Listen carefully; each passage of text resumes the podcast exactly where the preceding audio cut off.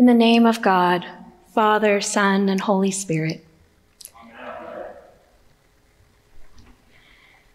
I've received a bit of a dispensation to preach without my mask on. I promise it was smoother taking it off when I practiced it. I'm not yet able to take full, deep breaths, and I'm trying to do all that I can to avoid coughing, but I hope you can forgive me a little bit of my human frailty today of all days.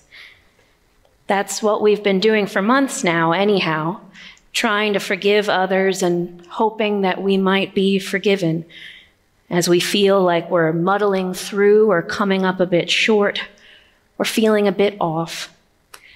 It's hard to be coming up on the one year anniversary of the world turning upside down. We're all doing our best. It's okay to feel like you're not getting any better at this. It's okay too to feel a little crummy about an Ash Wednesday without ashes. It's okay to miss the ritual, the way it feels transformative to bear such a clear, distinct marking, to be sealed as Christ's own forever. Yet one thing that hasn't changed is our lectionary, our readings for today. And this year, just like every year, we hear Jesus' voice through the Gospel of Matthew to beware of practicing your piety before others in order to be seen by them, to not look dismal and to put oil on your head and to wash your face. Every year, the preacher has to do a bit of translation to explain how God's words and our customs work together and are not at odds. Even without ashes, I know you know the message of this day. You know that you are dust and to dust you shall return. We've been wearing ashes on our face for nearly a year, by which I mean masks. Masks, a constant reminder of our inescapable mortality. A mask on its own is no guarantee that we won't catch COVID. I'm living proof of that. Neither is any smear of ashes proof that when judgment comes, we will be any readier to stand before the throne. I'm not sure the yearly reminder that we are dust has made me any more ready to die. So I've been thinking about this gospel passage from Matthew, the one year it may make the most sense, and I was struck anew by how Jesus describes these pious religious hypocrites. Everything is done to show others. Every action of worship and repentance is meant to be a show of propriety, of dedication, of faithfulness. The things that God is seeking among them and cannot seem to find.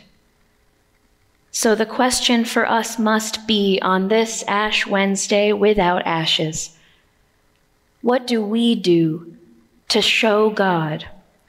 What is your action of dedication, of faithfulness? Be it interior, exterior, for the Father who is in secret, who sees in secret, to whom darkness and light are both alike. What would you like to show God? At this service, we invite you to the observance of a Holy Lent. This is a season when Christians throughout history have found it possible to draw near to God in new and deep ways, have found it not just possible, but necessary. The world as it is, is not all that is. In these 40 days, we are invited to encounter the life, death, and resurrection of Jesus Christ and how the powerful action of God's love transform the world it can transform you too. The prophet Isaiah says, Is such the fast that I choose? And as I first began to contemplate those words and this Lent, this Ash Wednesday without ashes, I couldn't help but feel like so little these days is what I choose. Yet we hear Isaiah say boldly, Is not this the fast that I choose? not to make a show of repentance, not to say one thing and do another, but to make his whole life a flashpoint for God's promise. With everything that is in his power, from the actions of his life to the hope that is in his heart, he will free and give and bless and hope and even rest. For you shall call and the Lord will answer. You shall cry for help, and he will say, Here I am. I think we appreciate Ash Wednesday for the way that it enables us to make meaning. With a smudge of ashes, we can dare to grab a hold of one of life's greatest mysteries that our own mortality, our own impermanence is caught up in the action and love of God and the life of the whole world. But we don't need those ashes to make meaning. The meaning is already made. The victory is won. God has made life where there was no life. God has made life even over the power of death. And on the other side of the kingdom, we and all the saints are alive with Christ forever. In the midst of COVID, it can be hard for that to feel true. In the cold and dark of a February evening, it is hard to believe that anything might be so different, that any little choice we make could make a change.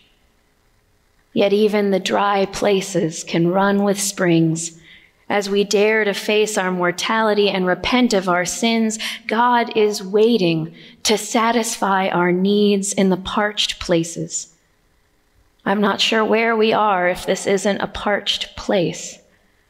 But in the journey of these 40 days, there is no telling where we will go. Whoever you are, wherever you are, whatever prayer or offering you have to give, wherever you are ready to kneel and cry out to the Lord, and the Lord shall answer, wherever you're ready to say, Here I am. This is me. Because we have a Father who sees in secret to the Lord who wants to know you and wants to love you. What do you want to show that God? What is the fast that you choose?